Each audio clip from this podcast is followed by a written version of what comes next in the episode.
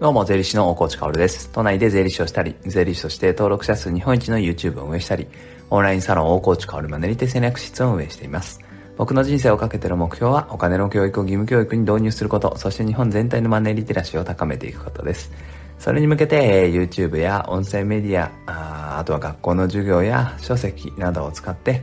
お金の教養、税金の知識をカジュアルに発信しています。さて皆さんいかがお過ごしでしょうか、えー、もうね、何百回と言ってる冒頭を今飛びそうになりましたね。あれ寝不足なのかなっていうぐらいの朝なんですが、皆さんはいかがですか、えー、僕はもう確定申告というものを乗り越えてですね、今すごくゆったりとしています。えー、4月16日昨日は、まあ仕事は当然してるっていうかね、活動は止めないけど、あの、すごく気持ち的にゆとりがありましたね。なので、朝の Voicy もね、えー、なんか、心なしか声が明るいですね、とか言われちゃって、リスナーの方にね、ああ、確かに、とか思って自分で聞き直しても、むしろね、あの、喋ってる最中から、ちょっとワクワクしてるな、自分の声がキモいな、とか思ってたんですけど、あまあ、そんな感じですね。まあ、それぐらいね、えー、やっぱり確定申告のこの時期の税理士事務所とかね、えー、税理士っていうのは大変なんだなって思いますよね。うん、この大変さっていうのさえなければって思います。税理士という職業は僕は好きだし、あの、本当に素晴らしいポジティブな職業だと思うんですよね。やっぱりクライアントの夢に乗っかってさ、自分も一緒に夢見れるみたいなところがあるので、えー、だからすごい素敵な職業だなと思うんだけれど、うん、このいかんせんね、ピーク、忙しさのピークがズドーンと来た時に、いろいろなものが止まってしまう。これっていうのはやっぱりしんどいなって思いますね。やっぱり止まったものをね、今日からまた取り返していこうっていうね、これが結構、あのー、心身ともにきつい。うん、物理的にもきついし、心も結構きついんですよね。うわー、たま、止まっちゃったな、溜まっちゃったな、みたいな感じでね。だからこれどうにかなりませんか？っていうね、えー、話なんですけど、うん、まあ、どうにもならないんですよね。税理士業界あるあるって感じですね。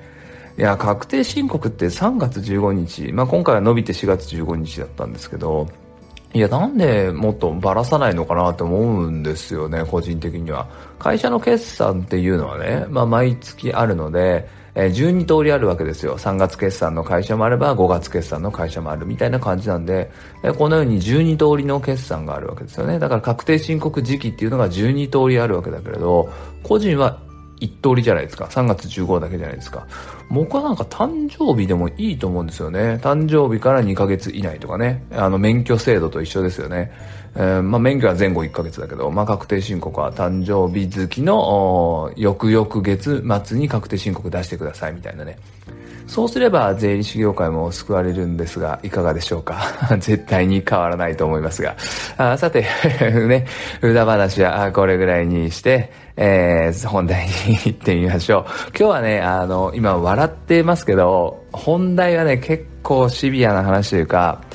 このドツボ落とし穴にはな、はまっている人は本当に気をつけないと人生が結構苦しい方向に行っちゃうよっていう話ですね。えー、まあテーマとしては目先の利益ばっかり追っている場合のデメリット。そのデメリットは本当に大きいっていうことをですね。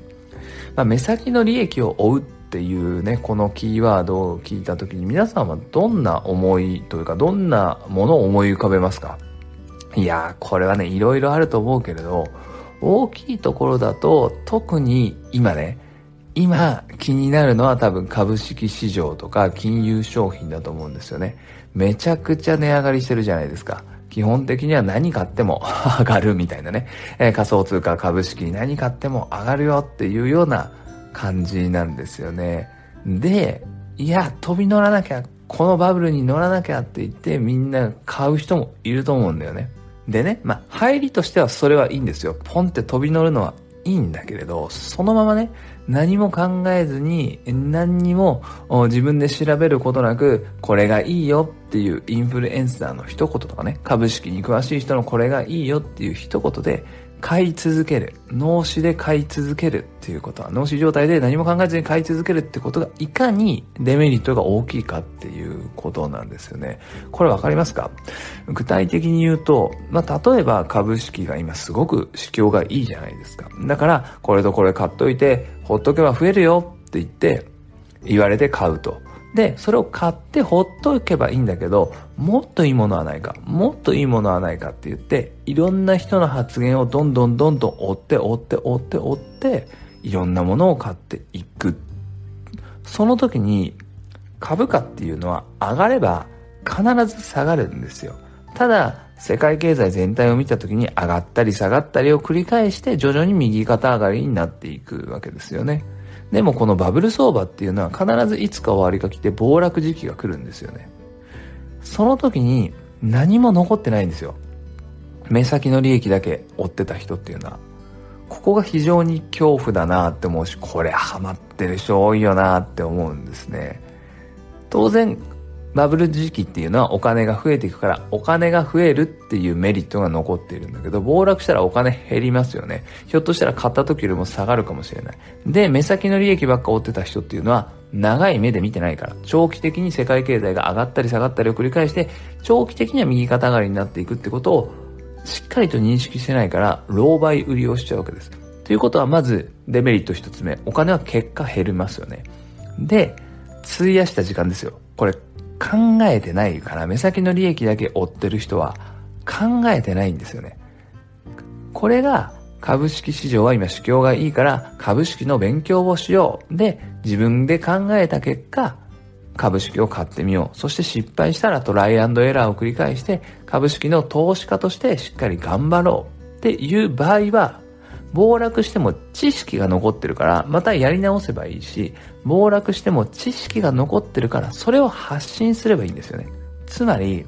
その専門家的立ち位置っていうのが残るわけですよ。お金は減っちゃったな。でも知識は残ったなっていう。ここが一番のメリットだと思うんですね。でも目先の利益を追っている人っていうのは、何も残らない。むしろマイナスしか残らないんですよ。マイナスその1っていうのはお金は結果減ってるかもしれないですよね。そうしてもう一つ目は、時間を費やして費やして費やしたけれど何も残らなかった。つまつまり、時間を無駄にしたっていうことなんですよね。この目先の利益を追う時のデメリットは本当でかいなと思ってて、これはなんかハマってる人今多いよなって思います。このいろいろな金融商品がバブル相場であるからこそね、あれがいいよ、これがいいよ、ほいほいほいほいって買っていって、何も残らないっていうね、これ本当に、あんまり言及したくないけど、株式はまだいいんだよね。株式は考えようねっていう発信をしてる人が非常に多いからね。でも、仮想通貨ですよ。仮想通貨は本当に、うん、これ大丈夫かなっていう人多いですね。まあ、確実に暴落はするんですよね。いずれ暴落をするので、今目先の利益であの通貨がいいよ、あの通貨がいいよって、ほいほいほいほい買って、含み益を抱えてるうちはいいんだけど、暴落してお金がなくなって、仮想通貨に関しては、ほぼ全員何も調べてないですからね。その仮想通貨が、そのプロダクトがどんな未来を描こうっていうプロジェクトか、そのプロジェクトが素晴らしいからこそそこにベットする、かけているっていう人ってほとんどいないので、目先の利益だけ追っていって最終的に暴落してお金が少なくなって知識も残らない。あれっていうことですよね。これをなんか副業的にやっていて、個人事業主フリーランスとしてそちらの知識を育てているんであればいいんですよね。そうするのはいいんだけれど、それが会社員プラスそういう場合ね、これ本当に何も残らないですからね。会社員の方も、まあ会社をディスるわけではないですが、やっぱり会社ですごい知識を溜め込んでスキルをアップしてみたいな人ってあんまりいないじゃないですか。会社員であり続けるってことはやっぱり安定を求めるってことがやっぱりあるからね。っていうことは本当に何も残らないんですよ。まあ、この Voicy でもね、えー、すごく人気なパーソナリティでイケダハヤトさん、イケハヤさんいますけど、彼はマジで仮想通貨めちゃくちゃ研究してますからね。いや、だから彼は、何が起ころうとも、上がろうと下がろうとも、専門家的立ち位置でどうやったっても知識が残るから、何やってもメリットなんだけれど、あれぐらいやらないと、株式にしても仮想通貨にしても危ないよっていう話ですね。本当に今、市況がいいだけに、バブル相場なだけに、この目先の利益ばかり追った際のデメリットをこれを見ていない人、そしてそれがマジで大きいことに気づいてない人多すぎるので、ちょっと危ないなぁと思っていますというお話でした。それでは素敵な一日を最後まで聞いてくれたあなたに、幸あれ。じゃあね。